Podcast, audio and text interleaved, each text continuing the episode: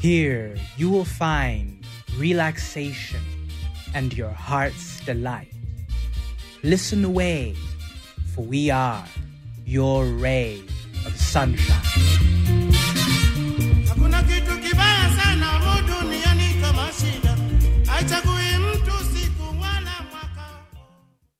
This is David Barsamian, producer and host of Alternative Radio. You're listening to CJSW 90.9 FM in Calgary. The majority of U.S. Army bases on the continent were initially outposts for wars against indigenous nations. Fort Snelling, Hayes, Kearney, Leavenworth, Sill, and Riley, all named after U.S. Army officers who commanded genocidal wars. For most of the period from the U.S. War of Independence to 1890s, the sole function of the U.S. military was to kill, round up refugees, relocate and confine Native Americans, and appropriate their land and resources to replace with Anglo-American settlers. That's Roxanne Dunbar-Ortiz, and this is Alternative Radio. I'm David Barsamian. This edition of AR features Roxanne Dunbar-Ortiz on an indigenous people's history. The history of the United States is one of settler colonialism. The state was established on the basis of white male supremacy, slavery, land theft, and genocide. From sea to shining sea, the Native nations were decimated and dispossessed. The survivors herded into concentration camps. It was God's will. The genocidal policy reached its peak under President Andrew Jackson. Its ruthlessness was best articulated by Army General Thomas Jesup, who in 1836 wrote, "The country can be rid of them only by exterminating them." Native people are still here. Today, there is growing support for their movements, such as the campaign to abolish Columbus Day and replace it with Indigenous Peoples Day, the Dakota Access Pipeline resistance, led by the Standing Rock Sioux, was joined by many non-Native allies. The action, though unsuccessful, captured the imagination of people everywhere. The struggle for Indigenous rights continues. Our guest today is Roxanne Dunbar-Ortiz. She's been active in the indigenous movement for more than 4 decades and is known for her commitment to social justice issues. She's the author of An Indigenous People's History of the United States, winner of the American Book Award. She spoke in Santa Fe, New Mexico, at an event organized by the Lannan Foundation. And now, Roxanne Dunbar-Ortiz. I want to acknowledge that we are present on the unceded traditional territory of the Tewa people's towns and farms, which were brutally invaded and occupied, the people's lives disrupted and displaced in 1607, when the Spanish established their first proclaimed center of dominance in this area. This is also the central site of perhaps the most important liberation movement and revolution in North America, if not the world. This was the 1680 All Indian Pueblo Revolution, which occurred a century before the future and present colonizer, the United States of America, even existed. That revolutionary spirit is the primary means by which the indigenous peoples of New Mexico and actually the whole Southwest have continued through the past 3 centuries, and they are the future of this place. I want to say a few words about that 12-year revolution of the 1680s. As a doctoral student in history at UCLA in 1974, I wrote my dissertation on the history of land tenure in New Mexico, from pre-colonial times to the present, which became my book, Roots of Resistance. And the template for my research and writing on settler colonialism and its inseparable offspring, attempted genocide. So I owe much to the people and the place that we are in. The Pueblo Revolution brought the Spanish colony to a quick end in 1680. Some years, at least 20, perhaps much longer, of organization produced a unified offensive on the part of all but a few southern pueblos. Remember, there were dozens and dozens of pueblos then, not 19 or 21. There were 90 at first. They were reduced in population and numbers during Spanish colonization. But this unified offensive of the Pueblos included the Hopi, of course, and the Zuni to the west, as well as the Apache, Navajo, and Ute allies. Many low in the Spanish caste hierarchy, African, mestizo, and indigenous servants living in the servant sector of the Santa Fe Barrio del Anaco joined the revolt. The entire population of settlers, priests, and military were forced into exile to El Paso, where they planned a return, which took place again violently in 1692. And as you know, this is called La Entrada, but it was much more than an entrance. And it is officially celebrated right here in Santa Fe, and there are monuments and plaques that present the people who conquered once again as heroes, as heroic. So why did the Spanish colonizers believe they had the right to appropriate the lands of peoples over 5,000 miles and across a great ocean from Spain? Indeed, how did the British, first as colonizers along the Atlantic shore, then as Anglo-Americans forming their own empire from sea to shining sea? And why is this a continuing current event and not just history? This brings me to the doctrine of discovery. In 1982, the government of Spain and the Holy See, that's the Vatican, which is a non-voting state member of the United Nations. So that's a state that's 1 square mile with no population. So if you wonder why a native nation can be a member of the United Nations, just look at the Vatican. Why not?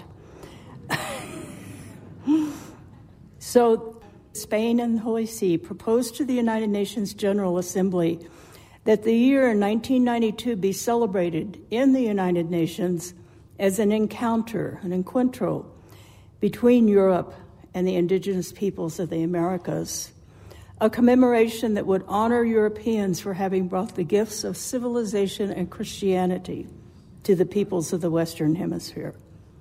I was sitting in the non-governmental gallery.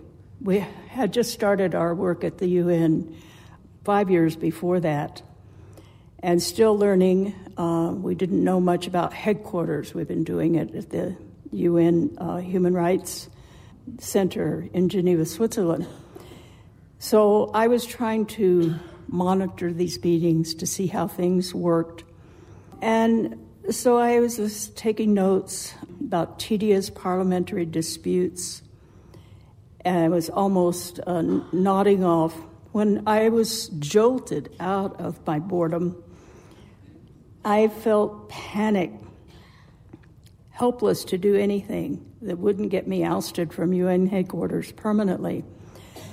But then after a few minutes of the Norway and Irish delegates teasing each other that their own ancestors had actually been the first to discover North America, with other European and North American diplomats heartily laughing, all of the African diplomats scattered around the meeting room, seated in alphabetical order by their nation's names, rose in unison. So in other words, of course, they're all black, African. And it was just amazing. I don't know how, this was before texting and the internet.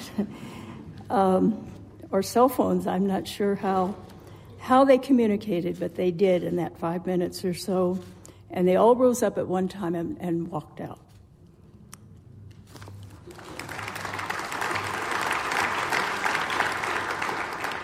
So the jesting and laughter stopped, and the befuddled Europeans and Euro-Americans looked around at each other in confusion. One sang into a live mic, "What does Columbus have to do with Africa?" What indeed? A recess was declared. An hour later, the meeting reconvened, and the African group's chosen spokesperson delivered an impassioned statement condemning any proposal that would celebrate the onset of European colonialism, genocide, and the transatlantic slave trade in the halls of the United Nations.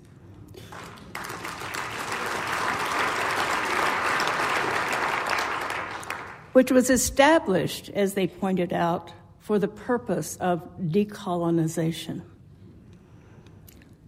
So the doctrine of discovery had reared its head in the wrong place. The resolution was dead, but it was not the end of efforts by Spain. And remember, this is not fascist Franco Spain, this is democratic socialist party Spain. The Vatican and others in the West, particularly the Reagan-Bush administrations, to make the quincentennial a cause for celebration. But it was a failed endeavor ultimately, thanks to the powerful solidarity of the world's indigenous and oppressed peoples, along with growing European and Euro-American allies. So as I said, only 5 years before the incident in the UN General Assembly, the Indigenous Peoples of the Americas Conference at the United Nations Geneva, Switzerland headquarters had proposed that 1992 be designated as the United Nations Year of Mourning for the onset of colonialism, African slavery, and attempted genocide of the Indigenous Peoples of the Americas. And that October 12th be designated as the UN International Day of the World's Indigenous Peoples. Although Indigenous peoples won a designated United Nations day, year, and even a decade, the compromise was to not designate, the compromise with the European, US, and some Latin American still dictatorships, not to designate October 12th, rather August 9th as the UN Day of World's Indigenous Peoples, 1993, not 1992, as the UN Year for Indigenous Peoples, and 1994 to 2004 as the UN Decade for Indigenous Peoples. Actually, those decades have been repeated, and we're now in the third decade for the world's indigenous peoples, the UN. However, that year's Nobel Peace Prize was bestowed upon Guatemalan Quiche Mayan leader Rigoberta Menchú. And it was announced in Oslo on October 12, 1992. A decision that infuriated the Spanish government and the Vatican, who withdrew their ambassadors for a time. And in Rigoberta's speech at the Nobel ceremony accepting the prize, she accepted it not for herself, but on behalf of the world's indigenous peoples, and was subsequently appointed UN Honorary Ambassador for Indigenous Peoples, a position she holds to this day. So what is the doctrine of discovery? According to this medieval canon law, European Christian monarchies acquired title to the lands they discovered, and indigenous inhabitants lost their natural right to that land after Christian Europeans had arrived and claimed it. Under this legalistic cover for theft, European and Euro-American wars of conquest and settler colonialism in the Western Hemisphere devastated indigenous nations and communities, ripping their territories away from them and transforming the land into private property or real estate, along with another form of private property, enslaved African bodies. In the United States, most of that land ended up in the hands of land speculators, who were also slavers and agribusiness operators, called plantations, such as most of the U.S. founding fathers, so-called, and most of the U.S. presidents and other government and military officials up to the Civil War. Arcane as it may seem, the doctrine of discovery remains the basis for U.S. federal laws still in effect that control indigenous peoples' lives and destinies, maintaining a regimen of suffocating settler colonialism under the color of law. So from the mid-15th century to the mid-20th century, most of the non-European world was colonized under the doctrine of discovery. This is the first principle of international law that Christian European monarchies promulgated to legitimize the investigating, mapping, and claiming lands belonging to non-Christian peoples outside of Europe. It originated in a papal bull issued in 1455 that permitted the Portuguese monarchy to seize West Africa for slave raiding. Following Columbus's infamous exploratory voyage in 1492, sponsored by the King and Queen of the infant Spanish state, another papal bull extended similar permission to Spain. Disputes between the Portuguese and Spanish monarchies led to the papal-initiated Treaty of Tordesillas in 1494, which, besides dividing the globe equally between the two Iberian empires, clarified that only non-Christian lands fell under the discovery doctrine. So this doctrine, on which all European states relied, originated with the arbitrary and unilateral establishment of the Iberian monarchy's exclusive rights under Christian canon law to colonize foreign peoples. And this right was later seized and absorbed, usually explicitly, if not by common law, by Protestant Christian European monarchical colonizing projects as well. But not only monarchies. Following the revolution that overthrew the monarchy, the French Republic applied the doctrine of discovery to legalize its 19th and 20th century settler colonialist projects in North Africa, Southeast Asia, and the South Pacific, as did the anti-monarchy independent United States when it continued the settler colonial project of North America, begun but then halted by the British monarchy in 1754. Indeed, the populous settler colonialism of those republics, as well as the late Spanish settler colonies, Argentina, Uruguay, Paraguay, and Chile, when they won independence and became republics, proved to be the most insidious, including genocidal policies, which in terms of the 1948 Genocide Convention includes forcibly removing children from the group, forcibly preventing births within the group, creating conditions of life that make the group's continued existence impossible, destroying the group's means of subsistence, forced removals or ethnic cleansing, and other acts such as killing that constitute genocide in international law. Indicating the intentions of the newly independent United States, in 1792, Secretary of State Thomas Jefferson asserted that the doctrine of discovery developed by European states was international law, applicable to the new U.S. government as well. codifying the doctrine of discovery as domestic law in 1823, the U.S. Supreme Court issued a decision, actually a collection of decisions, three decisions concerning the Cherokee Nation in Georgia. Writing for the majority, Chief Justice John Marshall held that the doctrine of discovery had been an established principle of European law and of English law in effect in British North American colonies, and was also the law of the United States.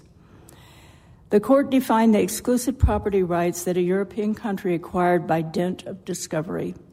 Quote, Marshall writing, "Discovery gave title to the United States government by whose subjects or by whose authority it was made against all other European governments, which title might be consummated by possession. Therefore, European and Euro-American discoverers had gained real property rights in the lands of indigenous peoples by merely planting a flag." Of course, they were and still are met with resistance by the peoples whose land they claim. The court held that the indigenous rights to complete sovereignty, and quote, as independent nations were necessarily diminished. Indigenous peoples could continue to live on the land by grace of the federal government, but title resided with the United States Republic. And of course, this came to be called trust, the trust relationship, or the trust doctrine, which still exists. Soon it turned out that the indigenous people in question who brought the cases to the Supreme Court, the Cherokee Nation and the state of Georgia, were not allowed to remain in their ancestral territory. And Cherokee citizens were forced to march 1,500 miles on foot through an abnormally cold winter, during which half their number died of exposure, starvation, and disease, what the Cherokee people call to this day the Trail of Tears. Already the Muskogee peoples had been deported from Alabama and Mississippi, and by 1850, all the other indigenous peoples east of the Mississippi had been forcibly relocated to Indian Territory, west of the Mississippi, which comprised what is now Oklahoma, all of Oklahoma, and part of Kansas and Arkansas. Parallel to and enabled by this ethnic cleansing was the rise of the Cotton Kingdom in the Mississippi Valley, and the industrial forced breeding of enslaved Africans in the older slaver states, the foundation and birth of United States capitalism, burrowed into and destroying indigenous sacred land and African sacred bodies as exchange commodities and the source of wealth that built the richest nation, state, and largest and deadliest military in human history, the United States of America. So the doctrine of discovery, at least in the United States, is so taken for granted that very few people even know it exists as a fundamental element of United States law, although we do know that the U.S. purports to be a nation of laws. We don't iterate this particular one in law schools or in conversation. The doctrine of discovery is rarely mentioned in any historical or legal texts, although the Marshall Court Cherokee decisions are regularly the introduction to U.S. constitutional law after Marbury. Yet the doctrine of discovery is the legal basis upon which the United States government controls indigenous nations whose territories it claims under a continuing colonial system. The doctrine of discovery was once again invoked and validated in the 2005 U.S. Supreme Court case, City of Sherrill versus Oneida Nation of Indians, in which the 1820s U.S. Supreme Court decisions were cited as precedent for denying the Oneida Nation the land claim in this case. Significantly, it was a unanimous decision with the most liberal judge on the bench, Justice Ruth Bader Ginsburg, writing the decision. The United Nations 2007 Declaration on the Rights of Indigenous Peoples specifically repudiates the doctrine of discovery, as has the World Court in the case of the Western Sahara. This is actually a prerequisite in the United States because it's codified in law. It's more common law in Latin America. This is the first step toward indigenous decolonization. 3 years ago, I published a history of the United States titled An Indigenous People's History of the United States, which has found a wide audience and has been adopted in many public and private middle and high schools, as well as colleges and universities and countless community and church reading groups. The most frequent question readers ask after reading this book is, why hasn't it been written before? Why hasn't this book been written before?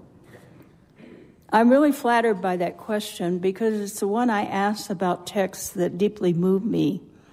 At the same time that the information or argument or story is new to me and seems like a revelation, it also seems that it was already hidden in the recesses of my brain or heart, a truth actually also embedded in our subconsciousness.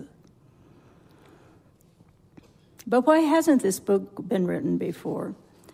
We believe we don't suffer academic censorship in the United States, but we do.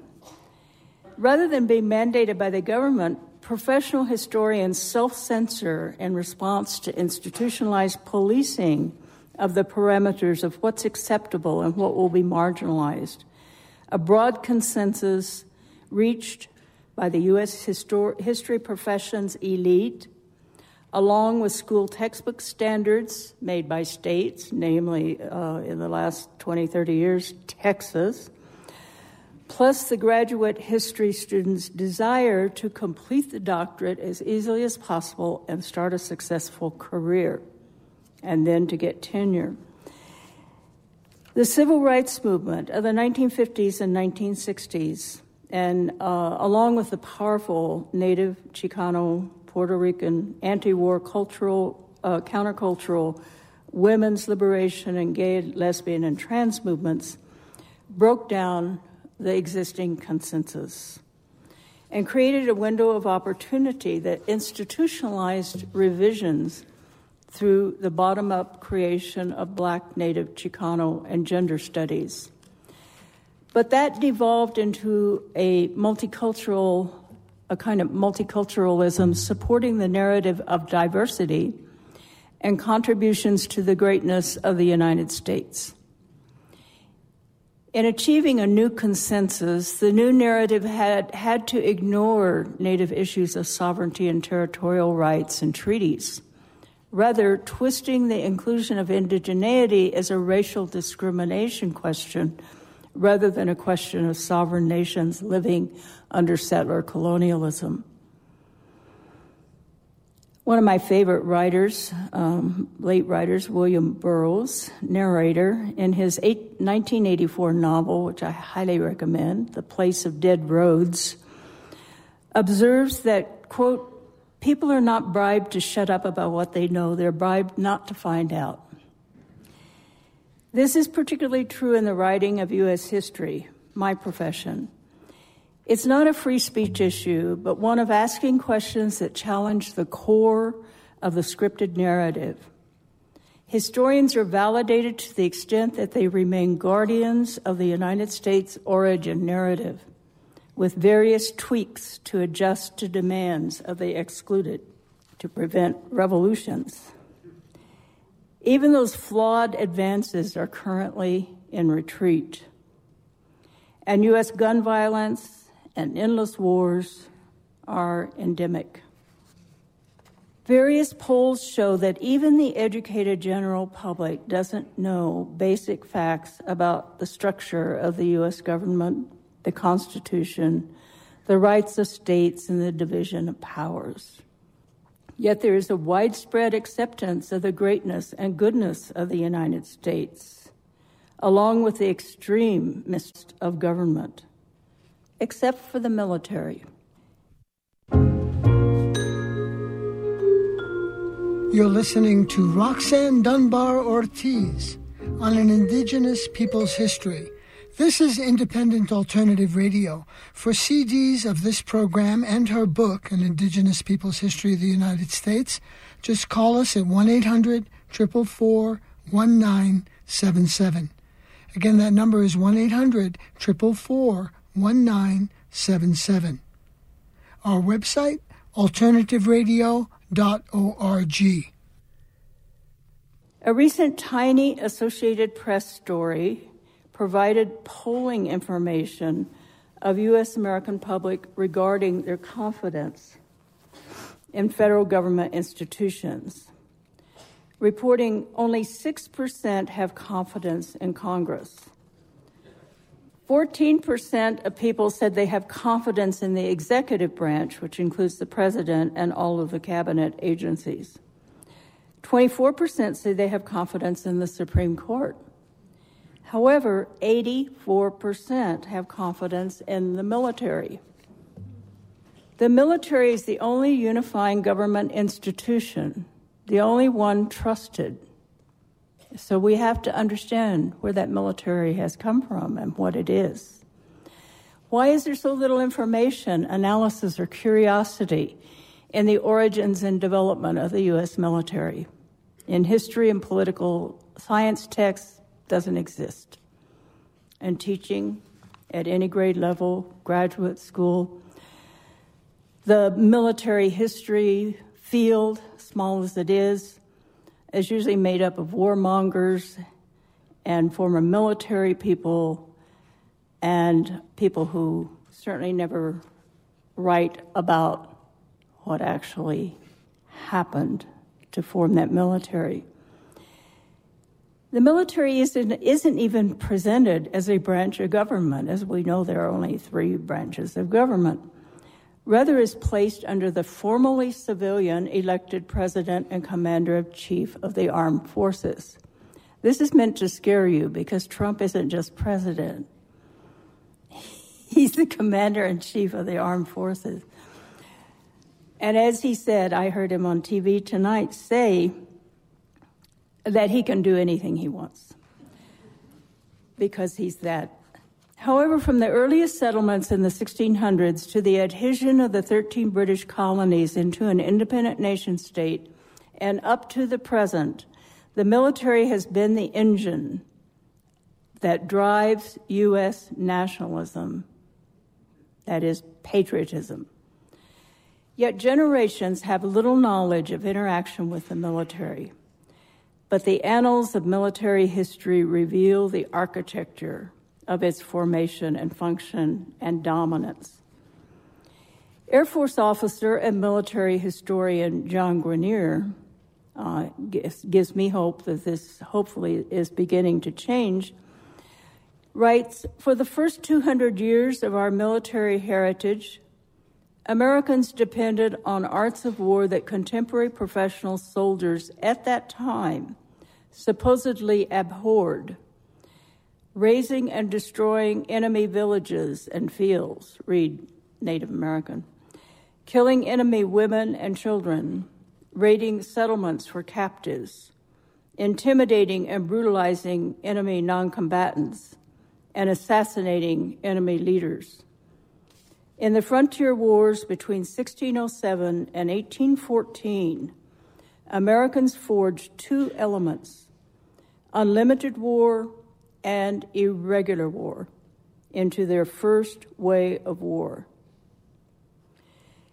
So from this period, Grenier argues, emerge the problematic characteristics of the U.S. way of war and thereby the characteristics of U.S. civilization, which few civilian historians or even anti-war activists acknowledge.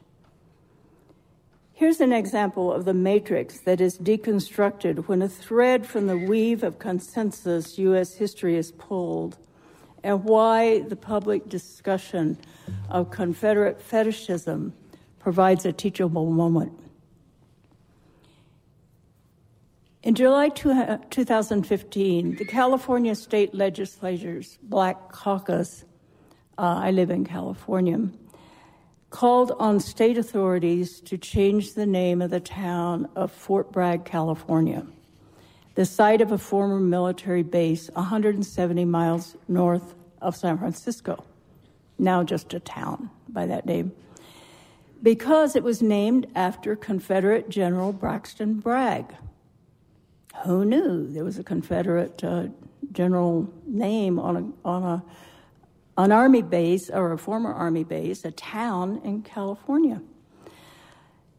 In the course of his long military career, Bragg, an 1837 West Point graduate, was commander of the Confederate Army in the Civil War and owned a plantation and over 100 enslaved Africans.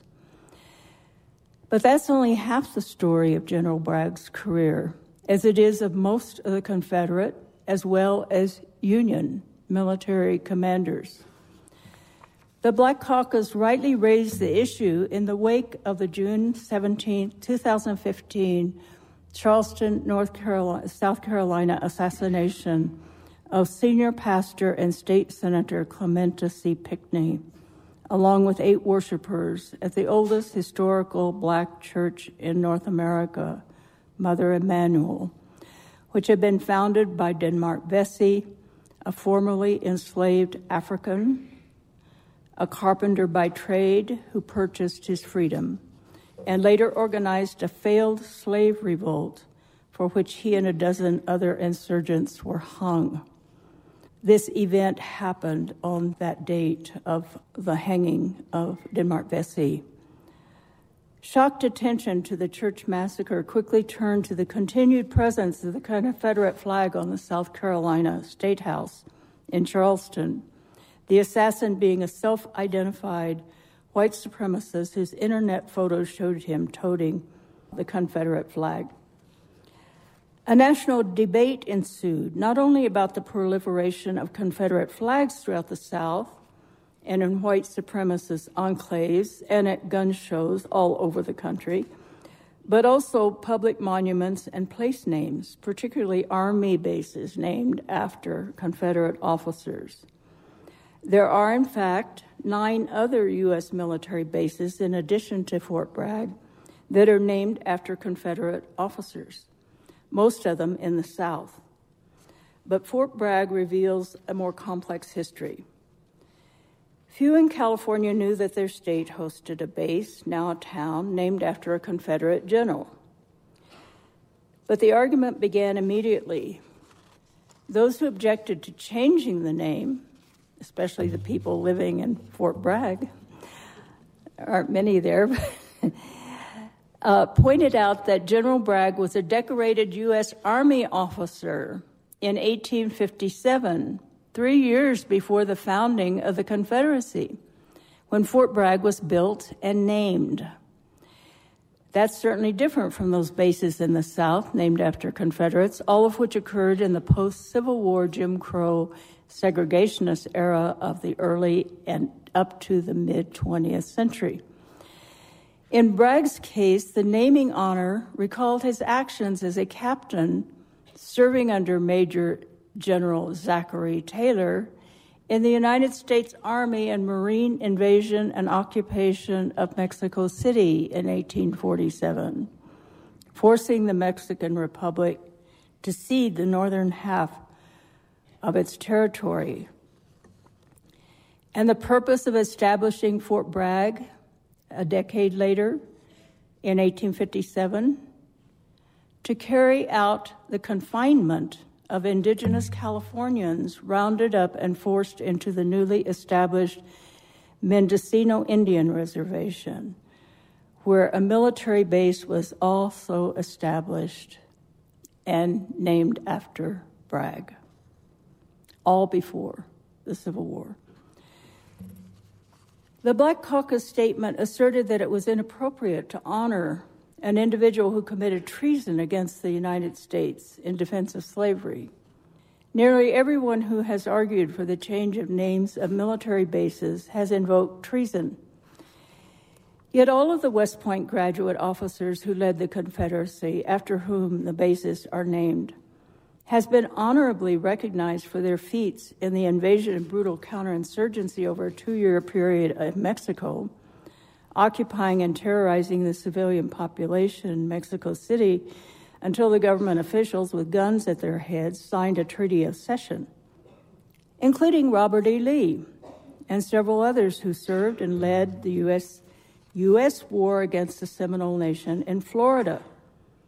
There were 3 U.S. wars against the Seminole Nation over the period of 1816 to 1858, all of them counterinsurgent, irregular wars, and all led by West Point graduates who then, in the later years, became either Union or Confederate soldiers.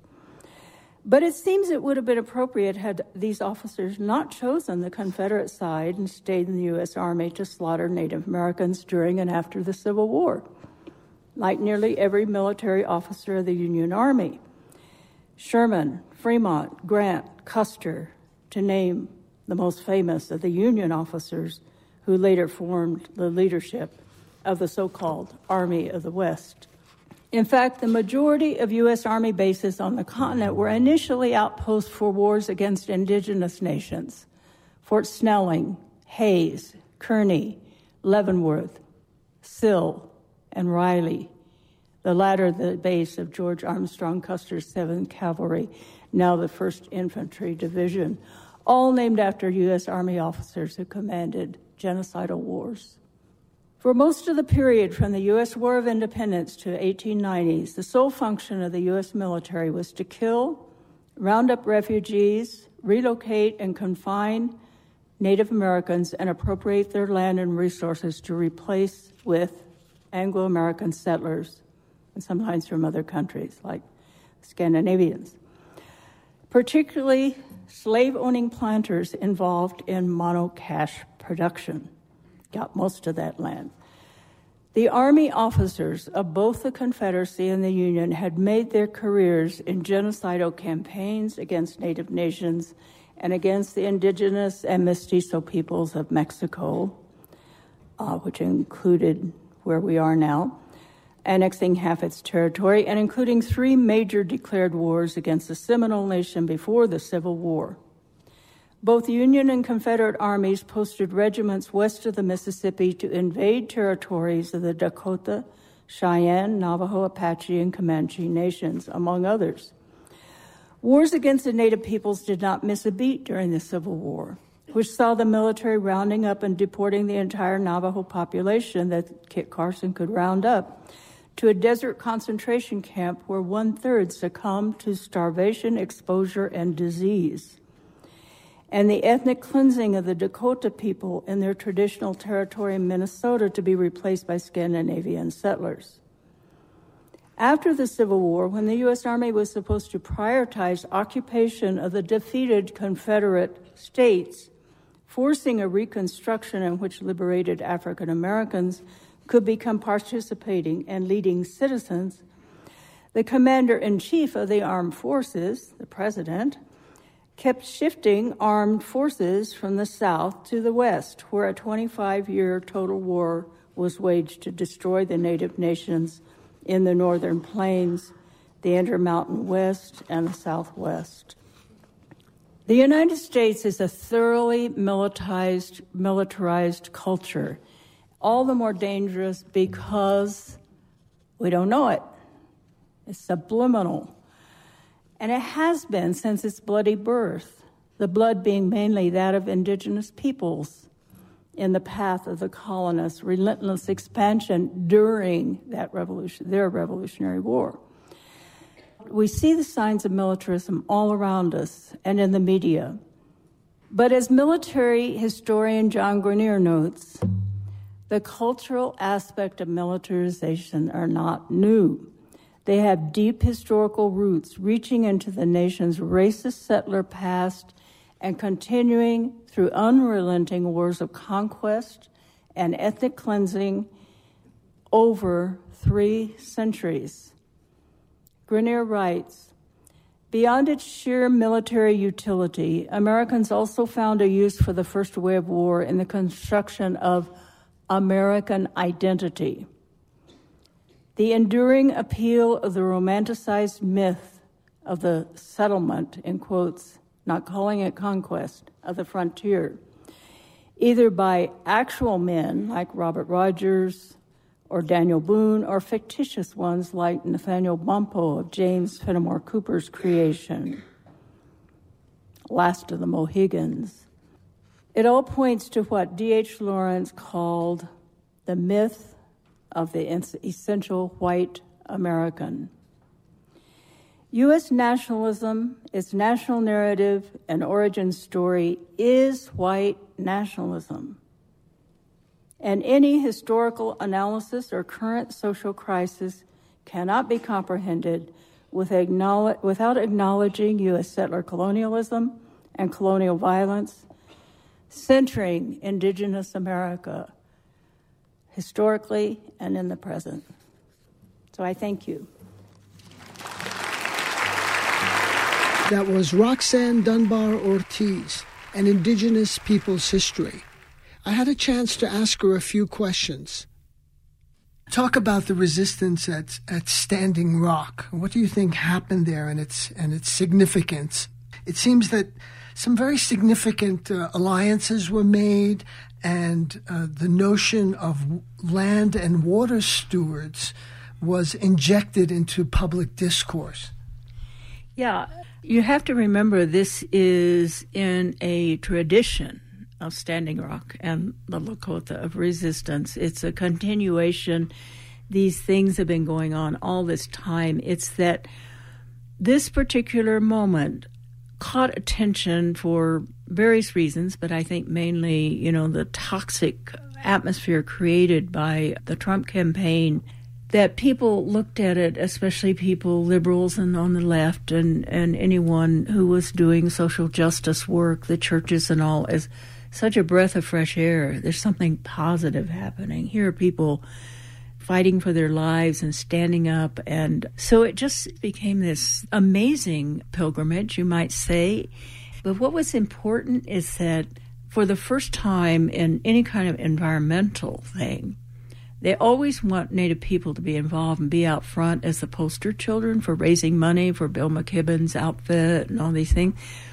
And, the Indigenous Environmental Network, they're willing to, have these collaborations. But this is the first time where the Native people were in charge. And it was on Indian land and one of the most militant Native American reservations in the country, the Standing Rock Sioux. This is where Sitting Bull is buried. This is where really Wounded Knee, 1973, they first met at Standing Rock, and the American Indian Movement formed the International Indian Treaty Council at Standing Rock. So Standing Rock it's also the place where the refugees from the Dakota Wars, during the Civil War, the utter genocide of Lincoln administration against the Dakotas in Minnesota, they took refuge at Standing Rock. So these militant Dakotas, it's a mixture of basically resistors and their families.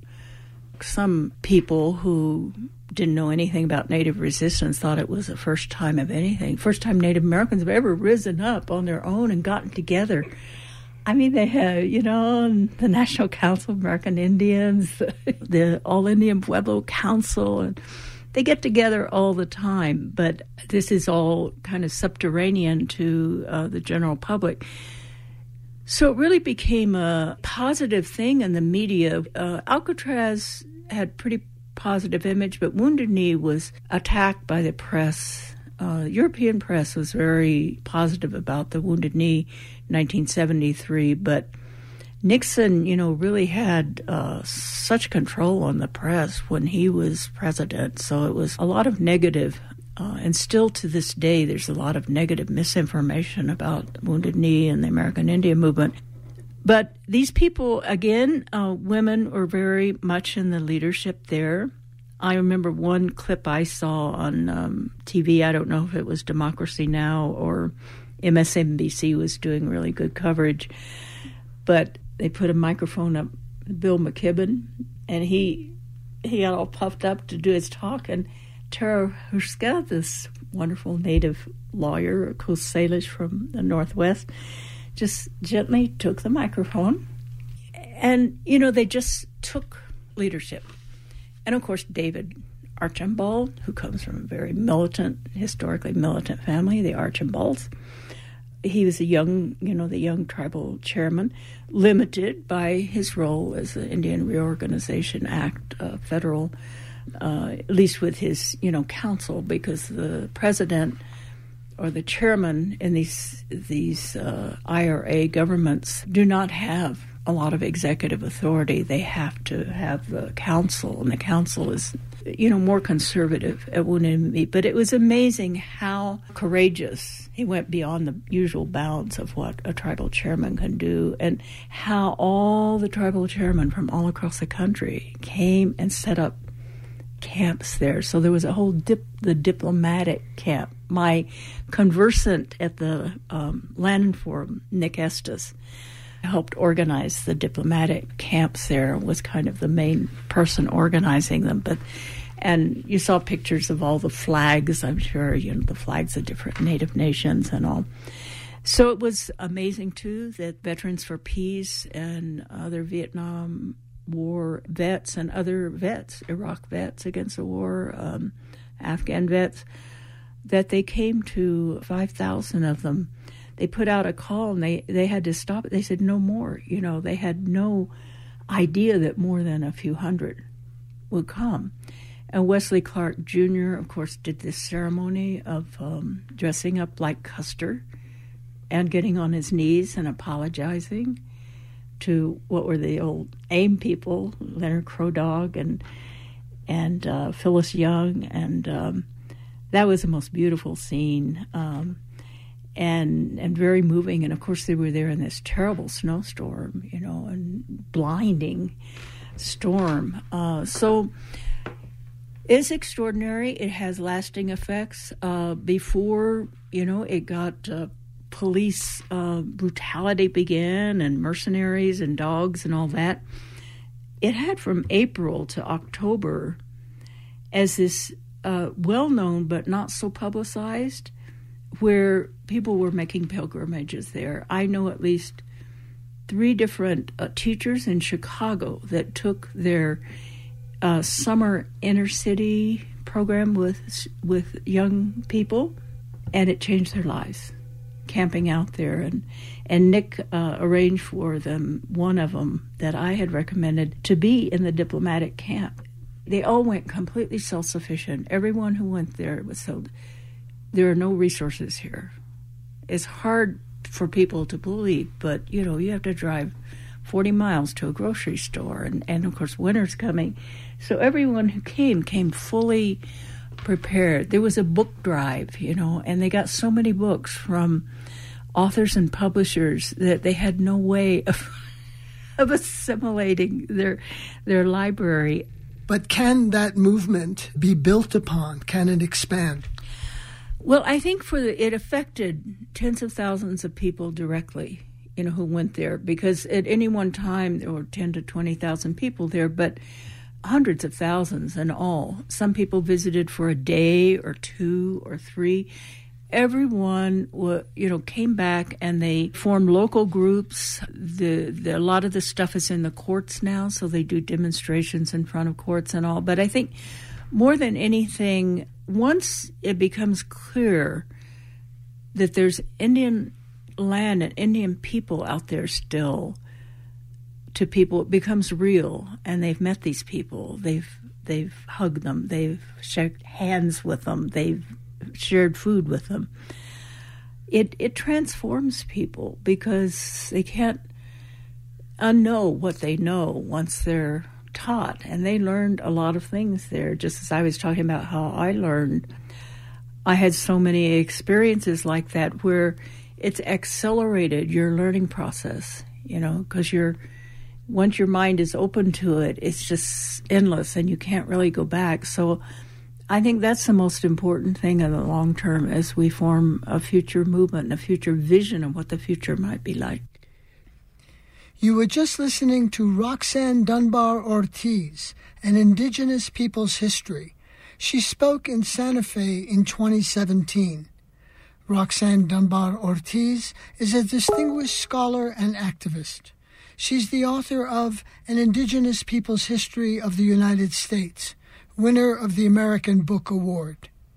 This program is produced by Alternative Radio based in Boulder, Colorado. We are independent and supported solely by individuals just like you. To access our complete audio and book catalog, just go to our website, alternativeradio.org. Again, alternativeradio.org. To get a CD of this program featuring Roxanne Dunbar-Ortiz and for her book, An Indigenous People's History of the United States, just give us a call at 1-800-444-1977. Again, 1-800-444-1977. Our website where we're podcasting, alternativeradio.org. We're offering MP3s, PDFs, and written transcripts of this program free of charge.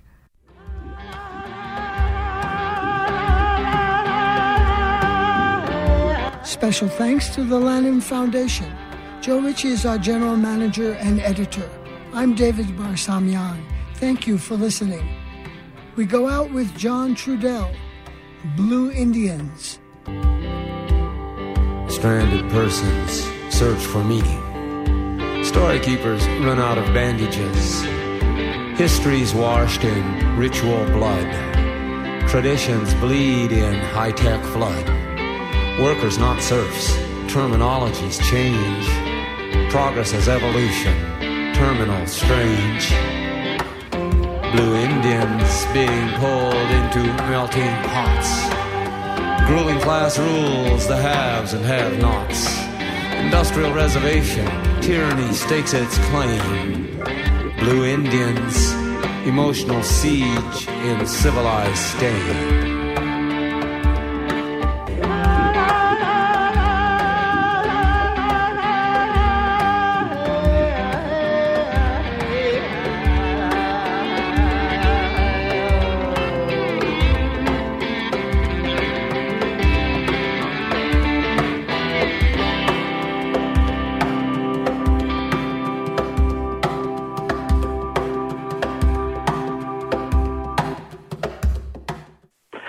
Go to the website, alternativeradio.org, alternativeradio.org.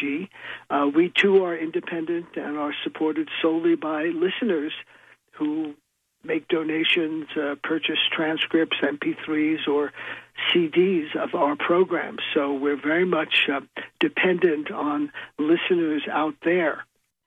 Hello, hello. What is it? CJSW. This is CrispinGlover.com. You are listening to CJSW 90.9 FM. Thank you. Thank you. One more. Thank you.